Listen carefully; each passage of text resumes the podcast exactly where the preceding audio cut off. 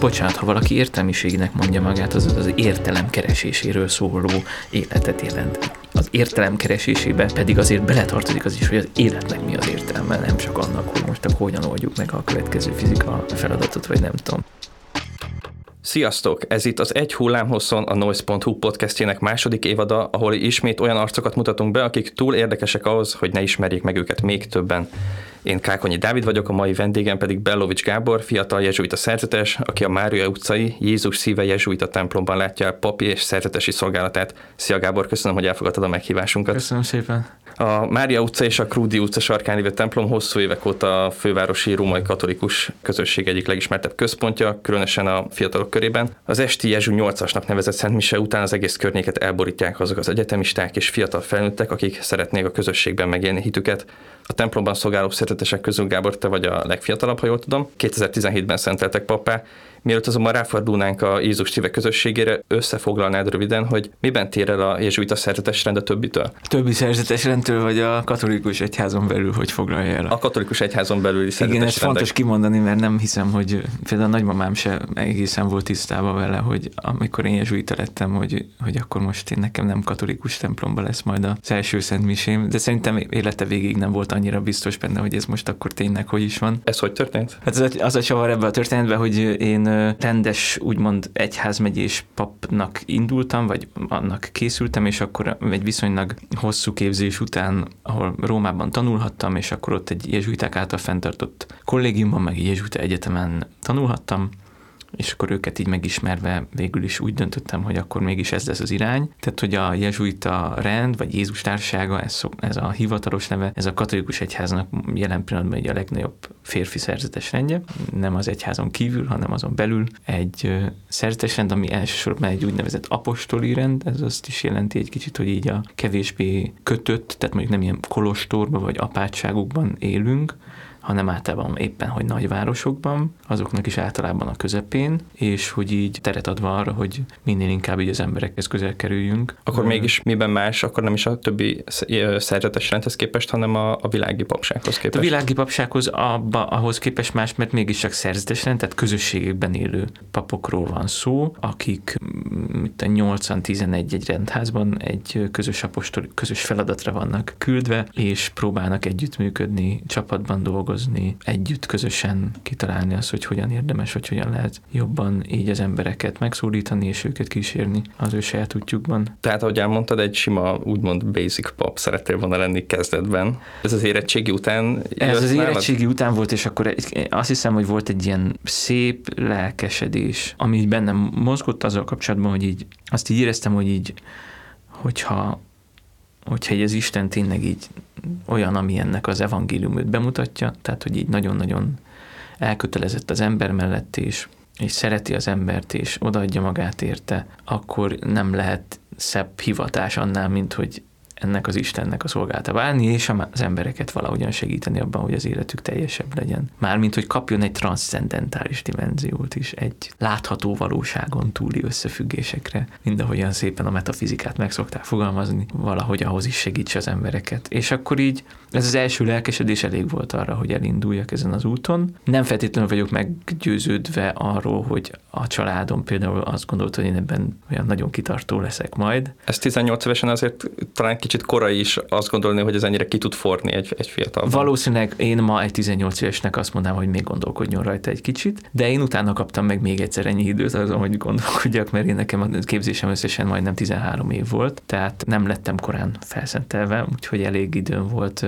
arra, hogy ebbe egy kicsit belenőjek, vagy bele érjek. Nem próbáltak meg lebeszélni egyébként otthon, szerintem azért nem, mert mondjuk szerintem azt gondolta anyukám is, hogy majd magamtól is abba hagyom, nem kell engem lebeszélni erről. Aztán nem így alakult, de igen, egy alapvetően egy úgymond világi pap irányba indultam el, mert azt éreztem, hogy ez így vonz, de aztán így az évek alatt, meg főleg a Rómában töltött évek alatt egyre tisztult, hogy így a papság iránya az a stimmel, de hogy ezt így inkább közösségbe tudnám elképzelni, mint egyedül És ez fogott meg a, a jezsuita rendben, hogy vagy önmagában a szerzetes rét kezdett el vonzani, hogy nem akarsz egyedül egy plében ilyen önmagadban lenni? Hát ez érdekes, szerintem ez egy összetett dolog, mert amikor először találkoztam Rómában a jezsuitákkal, akkor kifejezetten antipatikusnak tartottam őket, mert kicsit azt gondoltam, hogy ilyen így fennhordják az órukat, meg ilyen túlságosan nagy öntudattal vannak, mert hogy mindenfele jártak a világon, meg különböző helyeken tanultak, meg mindenféle nyelven beszélnek, és akkor így azt éreztem, hogy van egy ilyen, de igazából ezt én projektáltam rájuk, nem feltétlenül, nem soha nem találkoztam így arroganciával, vagy ilyesmi. És ez kezdett el nagyon szimpatikus lenni, hogy nagyon világlátottak, tehát a horizontjuk tágasabb volt, mint amit én addig megszoktam. Az egész világhoz volt egy sokkal univerzálisabb hozzáállásuk. Ez nagyon szimpatikus lett, és hogy volt egy nagyon mély lelki, spirituális, ilyen szépen mondjuk akkor, hogy kincstáruk, amivel nagyon ügyesen tudták kísérni az embereket a saját útjukon. Soha nem azt éreztem, hogy rám szeretnének valamit kényszeríteni, hanem inkább az, hogy szabadságot ajándékoznak ahhoz, hogy felfedezzük azt, mondjuk így papképzésben lévők, hogy tényleg merre van az az út, ami a sajátunk lesz. Ez egy ilyen hazatalálás élmény volt akkor számodra? Tehát, hogy... Bizonyos szempontból egy olyan hazatalálás, hogy nem tudtam, mire vágyok, de valami olyasmit kaptam, ami nagyon közelévé vált, és nagyon sokat segített abban, hogy megtaláljam a saját utamat, igen, azt hiszem én úgy tudom, hogy a jezsuitáknál ugye fontos az, hogy a papi hivatás mellett legyen egy úgymond civil foglalkozás, vagy legyen valamilyen szakmai képzettség is, ami párhuzamosan a lelkészi munkával tud végezni egy szertetes, ezt jól tudom, ugye? Nem feltétlenül kritérium ez, attól van ez így, hogy nagyon sokan úgy lépnek be, hogy már előtte elvégeztek egy másik egyetemet. Az én esetben nálam is így volt, ez ugye csak én teológiát és filozófiát végeztem előtte, tehát én azt a részét spóroltam meg magamnak, és akkor kaptam ajándékba egy négy fél éves vendéghallgatói státuszt egy egyházzenei intézetben Regensburgban, tehát hogy így azt így szeretik, hogyha az embernek van valamiféle más érdeklődése is, nem kifejezetten csak a teológia, de az is nagyon szuper, hogyha valaki viszont a teológiában szeretne elmélyülni, és mondjuk professzori pályára, tudományos pályára szeretne menni, ennek is nagyon nagy hagyománya van így a jezsuita rendben. És ez miért ennyire fontos most talán 1780-as években ez azért volt gondolom kiemelkedő, mert volt valamilyen forrás is, és illetve volt egy tudomány megismerése iránti igény a, a papságban, egy oktatási összeáll, ami most azért már jobban kihelyeződik, úgymond. Tehát most már ezért nem a papok vezetik a technológiai fejlődést. Ez így van nyilván, csak valószínűleg ez azért is maradt így, mert nagyon-nagyon sok iskolát tart fenn a rend, akár gimnáziumot, akár egyetemeket. Az Egyesült Államokban kifejezetten nagyon-nagyon sok jezsuita gimnázium van, és azért az mindig imponáló szerintem, hát számomra is, meg talán, talán a diákok számára is, hogyha valaki, aki pap, szerzetes, mondjuk ő tanítja a matekot vagy a fizikát, vagy akár a nyelveket, tehát hogy látják, hogy összeegyeztethető a hit és a tudományoknak a művelése. Ja, neked is van szereped Szent Ignác jezsuita szakkollégiumban. Én vagyok a lelkészük, igen. Igen, ez, ez kb. milyen munkát van maga után, illetve hogy kell elképzelni ezt a szakkollégiumot, tehát mint más szakkollégiumokban ugye külön foglalkozások zajlanak tulajdonképpen az egyetemi tanulmányokon kívül, és azok általában egyetemekhez tartoznak. Ti függetlenek vagytok ilyen szempontból. Hát amíg szakkollégiumunkat a rendünk tartja fent, ez egy interdisziplinális szakkollégium, tehát nem egy külön szakhoz tartozó hallgatók vannak, hanem bármilyen szakra járó hallgatókat szívesen látunk, és van egy saját tanulmányi program, ugyanúgy, mint minden más szakkollégiumban, aminek ugyanúgy része a közgazdaságtan, a jogi alapdolgok, pici teológia is van benne, de egyáltalán nem erre helyezzük a hangsúlyt, vagy nem ettől lesz jezsuita szakkollégium, hanem sokkal inkább attól, hogy a közösségi dimenziója nagyon erős, a lelkiségi dimenziója az, hogy alapvetően szeretnénk segítséget nyújtani az ott lévőknek. Mentálhigiénés lelki gondozásban, lelkivezetésben, különböző önismereti programokban, abban, hogy valóban ez a teljes, ne, ne egy szakbarbár, és a szakmában nagyon jól teljesítő, de egyébként a saját magával önismeretileg és emberileg sokat kezdeni nem tudó fiatalok kerüljen neki, hanem ez a kettő egy integratív dolog legyen. Tényleg mindkét oldalon meg tudjuk őket segíteni, legyenek nagyon jók abban a szakmában itt választottak, végezzék el a mi tanulmányi programunkat ahhoz, hogy megkapják a szakkolés diplomát, de mellette igyekszünk a lehető legtöbb segítséget megadni nekik arra, hogy személyes kísérésük is legyen, ahol fejleszthetik saját magukat, önismeretben, hitben, bármiben, amiben szükségük van erre, és ezt, ezt tulajdonképpen a legtöbb esetben ingyen biztosítjuk számukra, ami egy tök nagy dolog szerintem a mai világban. És ez milyen képességeket kíván tőled, illetve mennyire érezted magadat megfelelőnek erre a feladatra, amikor megkaptad ezt 2017 17 óta csinálod? 18, azt hiszem egy évvel később, igen. Hát egyrészt... Mi, miért pont téged választottak erre? Azért, mert te vagy a legfiatalabb, és akkor... Azt arról a tartományfőnököt kell megkérdezni, nem tudom, engem kérdezett meg, hogy lenne kedvem hozzá, egyébként simán belejátszik valószínűleg az, hogy még korosztályban egy picit így közelebb állok hozzájuk, azt mondhatnánk, hogy még lehetnének az öcséim vagy a hugaim, még éppen, és akkor igazából pont azt látom, hogy még szerintem nagyjából értem, vagy úgy érteni vágyom azt, hogy milyen közegben élnek, hogy milyen inputok érik őket, meg hogy nagyjából hogy vannak. Azért fontos az, hogy az ember meg tudja különböztetni, most akkor együtt vacsorázunk az ebédlőbe, vagy társazunk, vagy nem tudom én, akármi, kirándulunk, és akkor milyen úgymond sapka van rajtam, tehát milyen szerepben vagyok ott, egy kötetlenebb dologban, meg mi van akkor, amikor személyesen találkozunk úgynevezett professzionális kapcsolatban, akár egy lelki gondozásban, vagy lelkivezetésben, vagy egyszerű beszélgetésben, ami személy fókuszú segítséget igényel, akkor nagyon fontos tudnom, hogy én most a segítő szerepében vagyok. Ebben egyébként igyekszem magam napirenden, vagy így napra készen tartani.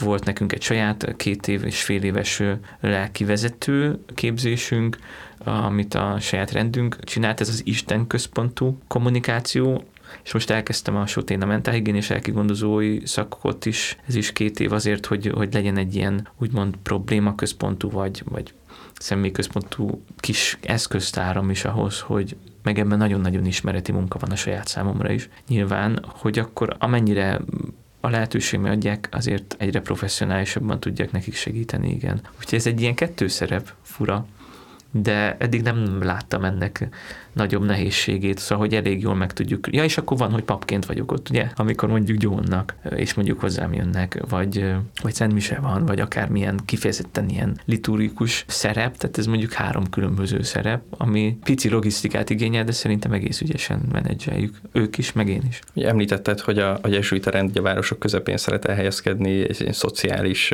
az emberekhez közeli rend, és most mondtad ugye ezt a feladatodat, hogy ellátod a szakkollégiumi lelkészség, lelkivezetői munkát, akkor rátok nem is annyira jellemző ez a, az elvonulós. Úgymond a, a szerzeteseket azt gondolom, hogy így kívülről általában a világ úgy látja, hogy azok a babok, akik nem akarnak úgymond a hívekkel foglalkozni, és inkább magukban. Hát azért ez Bencés atyák nevébe is kikérjük. Hát Persze, igen, értem. Igen, de van, van ez a, ez a kép, igen, ami, igen. ami kialakult, hogy egy sokkal befelé forduló, vagy Isten felé forduló, de hogy nem annyira a külvilág felé forduló igen, közösség. A kolostori élethez képest nyilvánvalóan, hogy sokkal úgymond, mondjuk így, ahogy te mondtad, hogy kifelé fordulóbb közösség vagyunk, de ez szerintem csak azért lehet így megvalósítani, mert a képzésünk, meg az életünk folyamán is nagyon sok olyan beütemezett egysége van az életünknek, ami kifejezetten a saját magunkkal és az Isten kapcsolatunkkal való foglalkozás. Tehát egy átlagos napotok nem csak úgy épül föl, hogy ti állandóan közösségben vagytok, és ilyen-olyan feladatokat láttok el, vagy, vagy elmondhatod azt, hogy milyen egy átlagos napotok? Elmondom alapvetően. szívesen, hát nyilván nem lehet hosszú távon úgy csinálni, hogy te nem töltekezel. Nem imádkozol, nincsen saját élő kapcsolatod az Istennel, vagy nem foglalkozol saját magaddal, akkor egy idő után nem fogsz tudni segíteni másoknak, kiüresedsz. De nekünk ez már a képzésünk elejétől hát be van építve helyből már beugró első évben a noviciátusban, az újonc időben egy 30 napos csendes lelki gyakorlat. Sokkal durvább, mint egy-két másik nagyon komoly szerzetes ennek a noviciátusa nálunk helyből két évig tart, és nagyon sok próbatételen kell keresztül mennie, mind a mesébe, hogy zarándokolni három hétig pénz nélkül, meg ilyesmi, meg 30 napos lelki gyakorlat csöndbe, egy hegytetőn, tényleg úgy, hogy nem beszélsz egy hónapig, és nincs kapcsolat, és nincs telefon, és semmi. Tehát nagyon kemény ilyen, úgymond egy ilyen, úgy szoktam inkább mondani, hogy egy ilyen üvegház, vagy egy ilyen fólias hátor, ahol így mesterséges körülmények között előidézünk olyan helyzeteket, amik majd jelentkezni fognak az életbe, hogy amik ezekkel a mesterséges körülményekkel előidéződnek, azok az érzelmek viszont valósak, azok a kérdések valósak, és utána is minden évben elvégzünk egy egyhetes, nyolcnapos csendes lelki gyakorlatot, ahol reflektálunk saját munkra, hogy állunk, hogy vagyunk, és ezért az nagyon dicséretes, hogyha egy a szerzésnek a napjába be van építve a csend, amikor tud saját magára mondjuk legalább napközben meg este reflektálni és észrevenni azt, hogy mik azok az erők, amik őt aznap irányították, vagy amik hatást gyakoroltak rá, amik közelebb vitték Istenhez, vagy éppen eltávolították. Szóval egy elég ügyes ilyen kis eszköztárat próbál így a rend az újoncoknak nagyon intenzíven ebben az első két évben megmutatni, hogy az készségszintűvé váljon. Mennyien vagytok itt egy fedél alatt a Mária utca, vagy Horánszki utca? Aha, a Horánszki utcában most nyolcan vagyunk, atyák, igen. És Magyarországon a jezsuiták száma az körülbelül mennyire tehető? Most emellett? 50 és 60 között Uh-huh. Akkor ezt hogy kell elképzelni a római katolikus egyházhoz való viszonyotokat? Mint egy halmaznak a részhalmaza. Igen, tehát, de, hogy, de hogy te például jóval alárendeltebb vagy a tartományfőnöködnek, ugye, jól tudom, tehát, hogy ő rendelkezhet a fölött, hogy te milyen feladatokat látsz, ami megvan ugye a másik oldalon is, csak, csak ott neked más a főnök, úgymond. Igen, igen, igen, de azért ennek a mi katolikus egyházunknak van egy nagyon erős hierarchiája, aminek mi is a része vagyunk. Az egy dolog, hogy nekem a tartományfőnök, tehát az a jezsuita, aki az összes magyar jezsuitának az előjárója, ő az, aki első körben meghatározza, hogy mi lesz, mik lesznek a feladataim, de mivel az egyház, a katolikus egyház területi alapon szerveződik, ezért az éppen aktuális területnek a megyés püspöke, jelen esetben ugye itt a Bíboros úr, ő minden katolikus papnak a az előjárója, de ő delegál, nem ő fogja hozni azt a döntést, hogy az én tartományfőnököm nekem milyen feladatot ad, de azért hierarchiában ő az, aki, aki a területén lévő papokért és hívekért felel elsősorban, igen nagyon sok papot és plébános mozgatnak évről évre a feletteseik. Nálatok is megvan ez, hogy ez a fajta bizonytalanság a helyszínhez köthetően? Azt gondolom, hogy talán nincs, mivel hogy nincs akkora mozgástere ezeknek a változtatásoknak, de akár globálisan is mozgatható, vagy együtt kell élned azzal a tudattal, hogy nem mindig fogsz itt dolgozni, akár pár éven belül? Azzal mindenképpen, hogy nem mindig fogok itt dolgozni, de inkább azt mondanám, hogy az a fajta bizonytalanság, nem tudom, hogy ez bizonytalanság-e, vagy egyfajta szabadság, vagy nem tudom, hogy a megkérdezésem nélkül egyszer csak arra ébredek, hogy augusztus 1 máshol vagyok, ez nálunk nem jellemző. Azért a legtöbb egyházmegyében sem tehát azért ott azért csak van egy elsődleges konzultáció. Nálunk van ennek egy nagyon szép formája, mert a tartományfőnök minden évben egy hosszú, mély, őszinte beszélgetést folytat az összes jezsuitával arról, hogy ő hogy érzi magát a feladataiban, hogy érzi magát emberileg, a hivatásában. Úgymond mélyebben, emberi szinten is van egy, egy kapcsolat a tartományfőnök és a jezsuiták között, azért, hogy amikor közösen kitalálják azt, hogy merre legyen a következő feladat, az tényleg egy olyan feladat legyen, amiben ő meg tudja élni a hivatását, ki tud teljesíteni, a legjobban tudja szolgálni az embereket. Ez azért ismerik el a képességeket, meg az éppen aktuális lelki, meg emberi hogy létét az illetőnek. Tehát nálunk nem szoktak derültékből jönni a dispozíciók, a küldetések. Meg hát azért ezt is hozzáteszem, nyilván nekünk nem kell föntartanunk egy 160 vagy 200 plébániás egyházmegyét, ami megköveteli azt, hogy be kell tölteni a helyeket. Hát mi öt helyen vagyunk jelen Magyarországon, és az, ez bizonyos szempontból ad egyfajta szabadságot is, és ez bizonyos szempontból luxus is, hogy igazából nem kell betöltenünk megüresedő helyeket, hanem igazából oda tudunk menni, ha úgy érezzük, hogy az egyháznak szüksége van rá. Igen, egyébként globálisan is helyezhetők vagyunk, ez egy nagy különbség. Míg mondjuk egy egyházmegyében szolgáló, mondjuk egy, egy győri egyházmegyés pap, az a győri egyházmegy területen fog működni.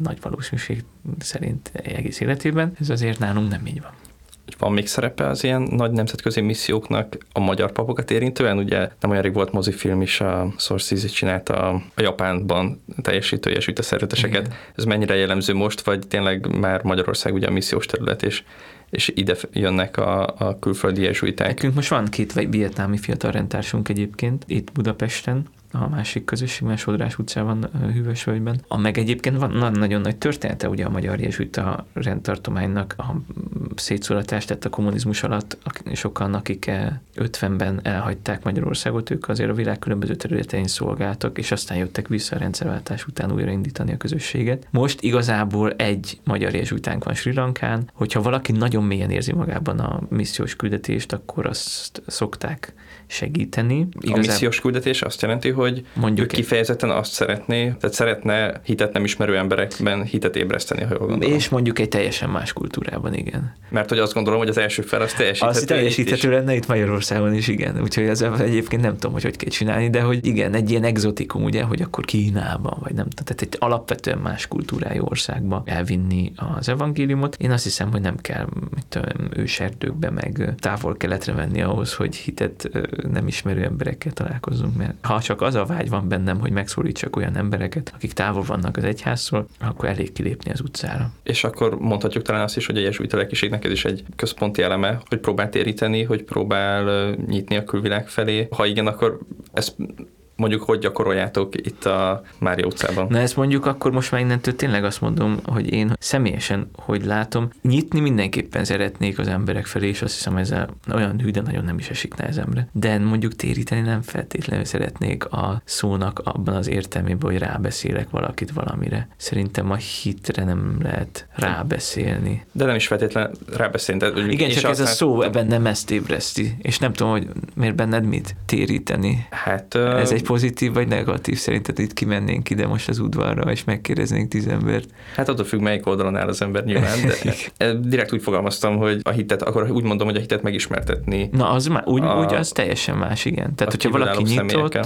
és kérdez, akkor annak tudjak válaszolni arról, hogy nekem ez miért fontos. Illetve azt gondolom, hogy a, a kapitalista marketingből is lehet nyerni olyan trükköket, hogy hogyan lehet olyan emberekkel megszerettetni dolgokat, vagy olyan dolgok iránt felkelteni az emberek érdeklődését, amiről korábban ők nem ismertek, vagy amivel ellenérzéseik voltak. Na ez az tök jó, hogy mondod, mert szerintem ebből a szempontból nagyon más a mi magyar valóságunk, vagy akár az európai valóságunk a misszió szempontjából, mert még mondjuk elmész Kínába, vagy Indiába, és semmi prekoncepciójuk nincs az embereknek a kereszténységről, mert nem is nagyon ismerik, addig itt Magyarországon nagyon sok van. Mert valamilyen pappal, valamilyen egyházal mindenki találkozott, és nagyon sokszor azt érzem, hogy a tudás, vagy a, a hiteltelen, tehát hogy valakit hitel, hiteltelennek tartanak, vagy, vagy az egyházzal bajuk van, itt sokkal több ellenérzést kell tudni leküzdeni ahhoz, hogy eljussunk egy, egy ilyen nulla pontra.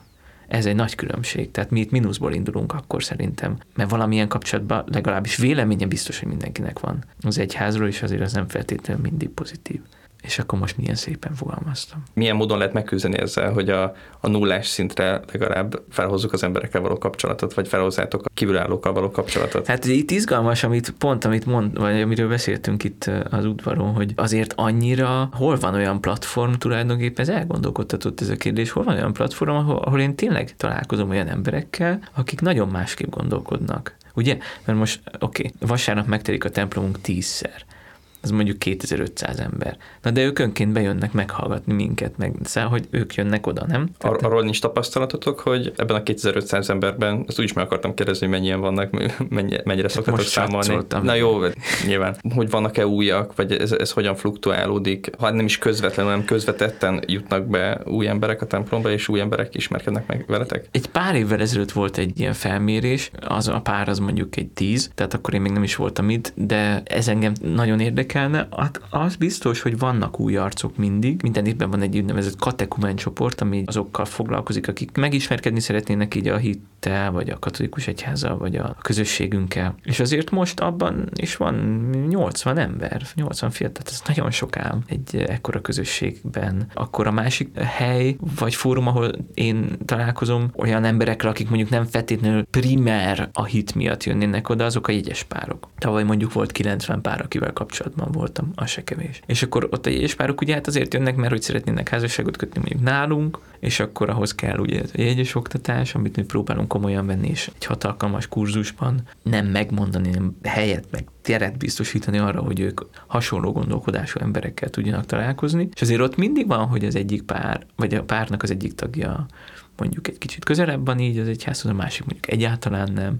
Tehát ott nyílik lehetőség megszólítani vagy például az esküvőknél meg pláne. Tehát azért eljön az egész rokonság, és ott szoktam érezni, na most, most ez a 10 perc, amíg beszélsz, ez most lehetőség arra, hogy mondjuk kapjon egy másik profilt az a kép bennük, amit az egyházról alkotnak, és hát nyilván egy másik ez egy kicsit fájdalmasabb dolog, de ahol olyan emberekkel találkozunk, akik mondjuk nem jönnek be a templomba az a temetés. És nagyon érdekes megtapasztalni, hogy egy-egy ilyen alkalom is néha meg tud annyira érinteni embereket, hogy utána keressék a kapcsolatot. Ez egészen különleges és érdekes. És mit gondolsz, mi az a kép az egyházról most 2021-ben, ami egyrészt hitelesen közölhető, és ami, ami a legvonzóbb tud lenni a külvilág számára. Még azok a, a pontjai, amik be tudják, és akár be is vonzák, ugye, mert ez a 2500 ember, akit említettél, az elég sok, és ugye ennek a többsége fiatal, akik egyetemisták, vagy fiatal uh, munkavállalók, és talán azt gondolnánk laikusként, hogy ők azok, akik az értelmiség réteg, aki már legjobban elutasítja azt a transzendenst, a, hm. a hitet. Ők mit látnak meg ebben, és szerinted mi az, ami, ami a legvonzóbb most, legvonzóbb tud lenni? Most az egyházban. A kérdés első fel ugye az volt, hogy mi, mi az, amit hitelesen lehet képet közölni így az egyházról. Szerintem nagyon fontos, hogy a valóságról beszéljünk. Tehát az egyház az nem a papok, meg a pápa, meg a püspökök, hanem minden megkeresztelt ember, akik közösségben vagyunk, és nekünk ott kell megérni a krisztusi vagy keresztény életet, ahol éppen vagyunk, és az abban, abban mindenkinek szerepe van. De ugyanakkor nem szabad eltagadni, hogy ennek az egyháznak vannak úgymond egy intézményrendszerből fakadó nehézsége vagy hibái is, és szerintem az nagyon fontos, hogy szembenézzünk a saját egyházunknak a valóságával, törékenységével, történetével, bizonyos szempontból tragikus történetével is, akár csak hogy, hogy most éppen az utóbbi években nyilvánosságra jött visszaélésekről beszélünk, hogy azért ez egy olyan közösség, amiben rengeteg érték, rengeteg gyümölcs, és rengeteg fájdalmas pillanat is együtt volt, és talán kevésbé, de, de van is. És hogy szerintem nem szabad egy ilyen rózsaszín képet kialakítani. Az egyházunk nem attól szent, mert a tagjai szentek, hanem attól, mert a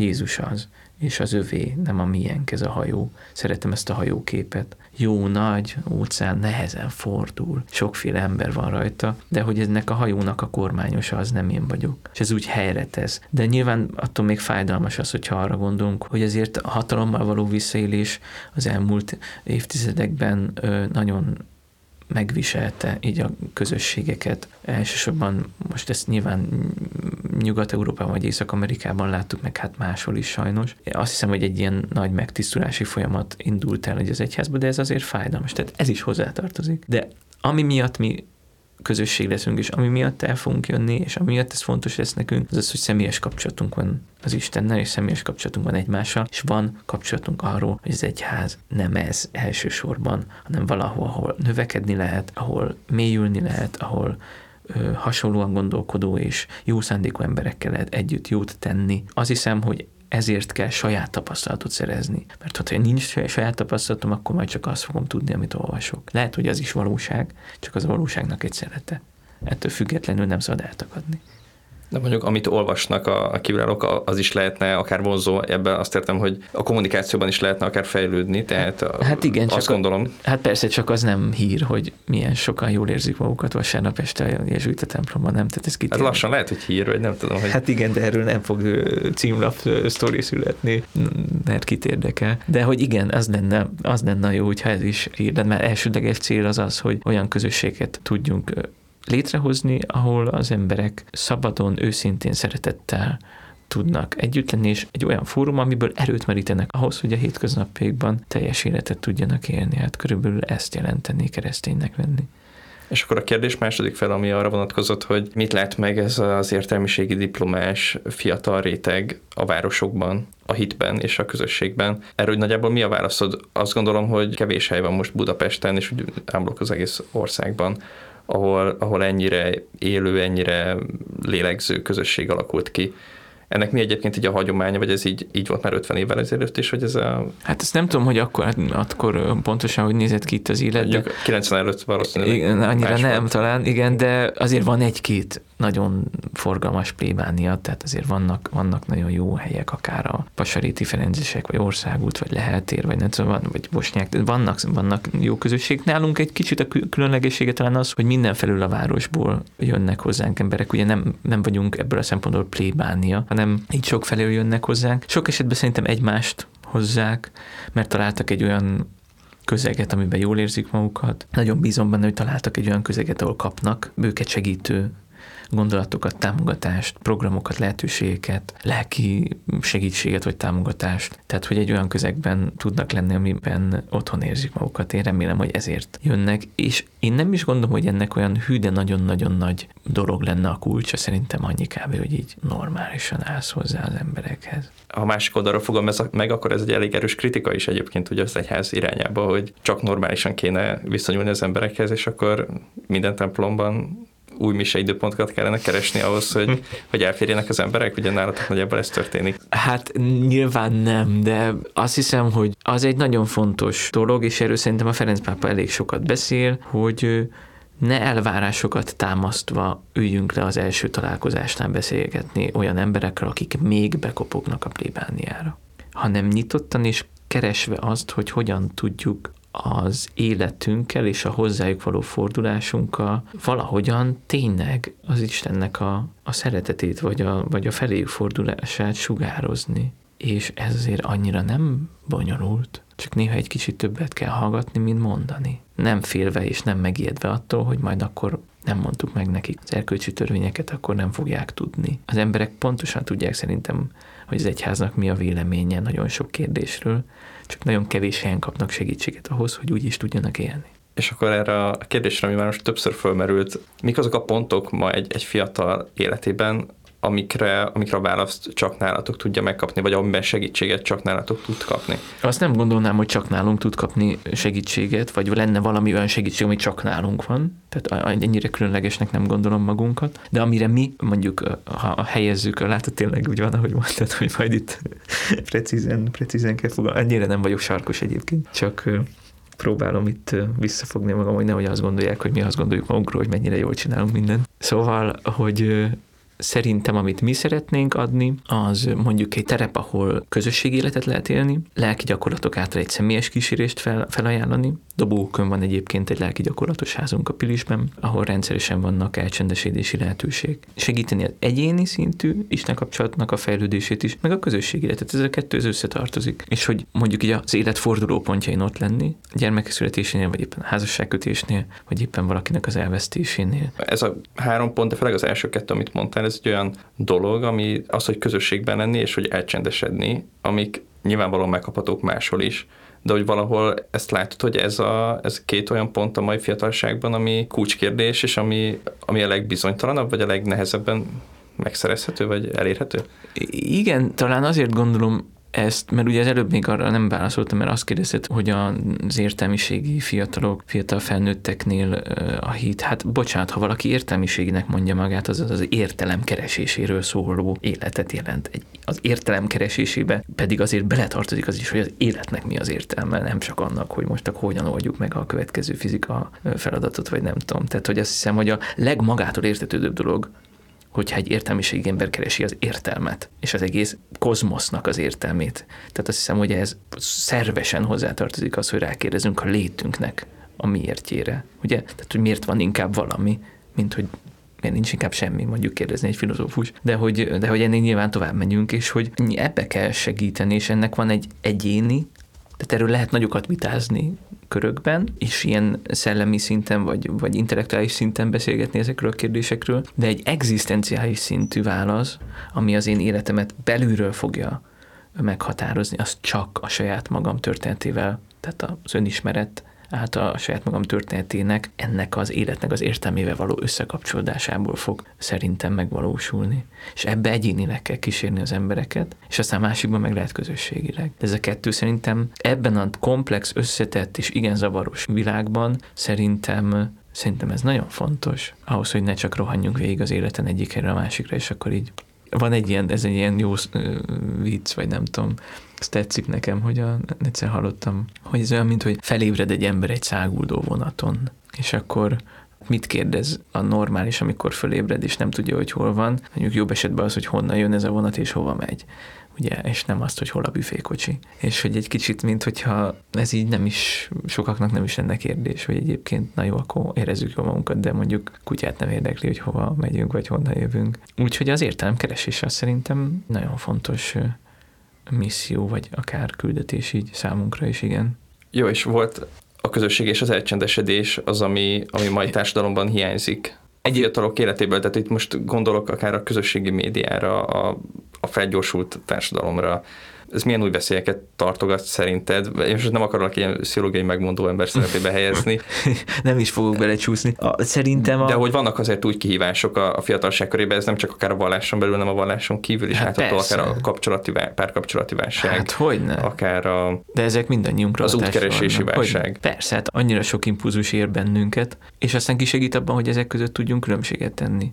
Tehát kisegít abban, hogy tájékozódjunk. Annak az első lépése az az lenne, hogy így kapcsolatba kerülünk azzal egyébként, hogy bennünk a saját személyiségünkben, az, a, vagy a lelkünkben, akinek meg szó tetszik jobban, milyen megmozdulások vannak, amik fontosak. Ebben nagyon fontos az egyéni út, és e- ehhez, ehhez muszáj néha csendbe lenni, és kizárni a külvilágot, különben folyamatosan loholni fogok az információk után. És úgy, hogy nincs feldolgozva az információknak a bennem hagyott nyoma, ami utána egyébként fog engem irányítani, csak nem fogom tudni. Tehát ez a reflexiónak mondanánk akkor. Exámennek mondaná egyébként a jezsuita a hagyomány, egyfajta ilyen önvizsgálat. És ez a kettő szerintem nagyon összetartozik, és nagyon nagy szükség lenne rá, mert pont az van, hogy a közösség az van, hát látszólagos vagy mit nem, buli, vagy nem tudom, de nem... De többet tud adni, hát mondjuk, de, vagy hát szerintem miben olyan, hiányosak azok a közösségek? Hát olyan amit... közösségek szerintem azért nem mindenkinek vannak, ahol le tud ülni emberekkel, és mondjuk nem egy nagy témán vitatkoznak, vagy beszélgetnek, hogy ki miről mit gondol, vagy mi a véleménye, hanem hogy hogy van. Én nagyon sokszor azt látom, hogy egyébként felteszem azt a kérdést, hogy mit érzel, és nem tudnak érzelmet mondani. Ez azért elég brutális. Na jó, és ezzel kapcsolatban te mit érzel? Azt érzem, hogy a másik hülye, de hát az nem érzés, az egy vélemény. Mi az érzésem? És akkor van, hogy csönd van, hogy, ja, mert hogy mi, mi az, hogy érz, ja, hogy harag, dű, csalódottság.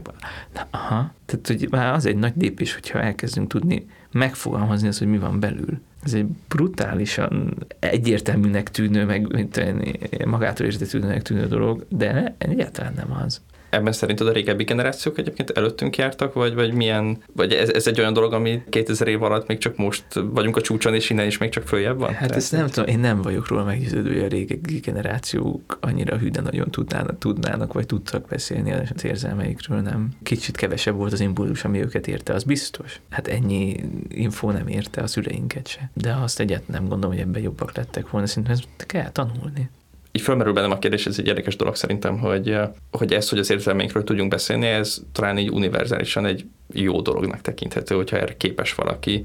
Mégis azt gondoljuk, hogy igazából az előttünk lévő egész emberi történelemben ez nem volt egy, egy prioritás. Akkor ilyen szempontból talán mondjuk fejlődik szerinted a, a társadalom, vagy fe, mármint, hogy, hogy ezt fölismeri, és Hát a lélektannak az ismerése, a pszichológia, vagy, a, vagy az ember a saját magáról való beszéd, az biztos, az hogy ne fejlődne? Egyre több emberhez jutnak el azért a tömegmédia hatására, a, hát az, az önismeret legalábbis, hogyha már csak az ilyen bulváros tekintetben Igen, nézzük. hát az nem biztos, hogy van egy olyan szint is, igen, hogy elolvasunk valami, itt tudom én, nem mondok nevet, pedig eszembe jutott idézeteket, és akkor állati nagy pénzeket lehet megkeresni egyébként abból, hogy nincs rózsatövis nélkül, és bíz magadba, és hogyha nem, és hogyha mások azt gondolják, hogy te nem jól csinálod, akkor ne hallgass rájuk. Tehát ez azért egy elég olcsó ilyen pszichológiai motivációs coaching. Könyveket írnak így a semmiről, de hogy az igazi segítség az valóban tényleg az lenne, hogy nem meg mondom, hanem hogy odaszegődök, és megnézem, hogy a világ a te szemszögödből hogy néz ki. Egy jó segítség, hogyha van egy ember, aki képes kibírni azt, hogy te most úgy legyél, ahogy vagy,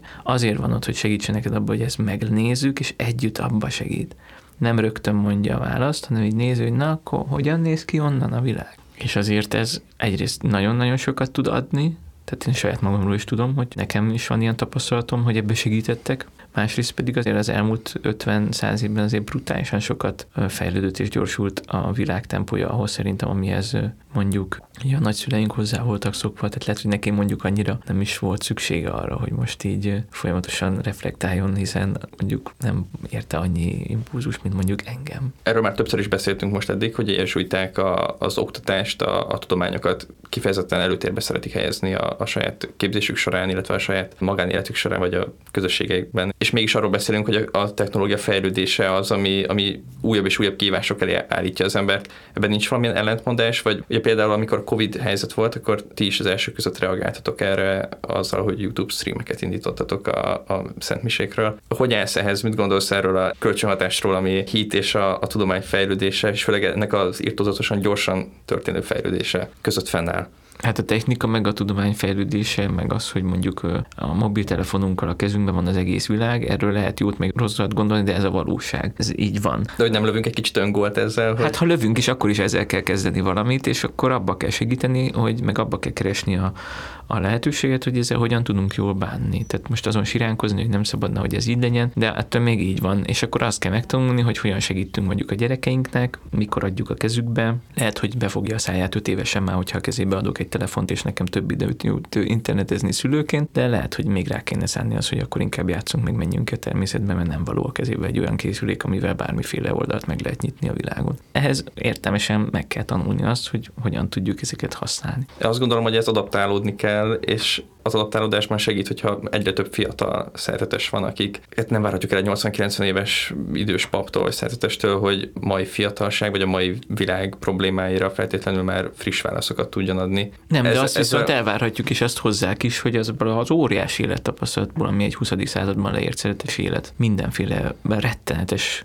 megpróbáltatáson szerzett gyümölcsük, viszont egy olyan kincs, aminek, amiről meg nekem nincsen fogalmam. De nyilván az, hogy ezen a fejlődő és nagyon nagyon gyorsan fejlődő világban hogy találjunk meg a helyünket, tehát nem lehet erről nem tudomást venni, igen. És nyilván mi is próbáltuk tartani, meg próbáljuk tartani így a tempót, akár mondjuk tényleg így az online világban, akár így tényleg a Covid alatti időben azzal, hogy jelen legyünk, de mégis azt gondolom, hogy az elsődleges cél az igazán fontos dolgokat, az egzisztenciálisan meghatározó tapasztalatokat nem az interneten, nem a YouTube-on, és nem okos podcast beszélgetésekből fogjuk megtudni, hanem akkor, amikor saját magunk kezdünk el őszintén egy úton járni. Köszönöm Gábor, hogy eljöttél hozzánk, és nektek is kedves hallgatók, hogy velünk tartottatok. Ha tetszett a műsor, ne felejtsétek el bekövetni a csatornánkat Spotify-on, Google Podcast-en és a többi podcast platformon is. Hallgassátok meg korábbi beszélgetéseinket és olvassátok cikkeinket is. Találkozunk a jövő héten is. Sziasztok! Sziasztok!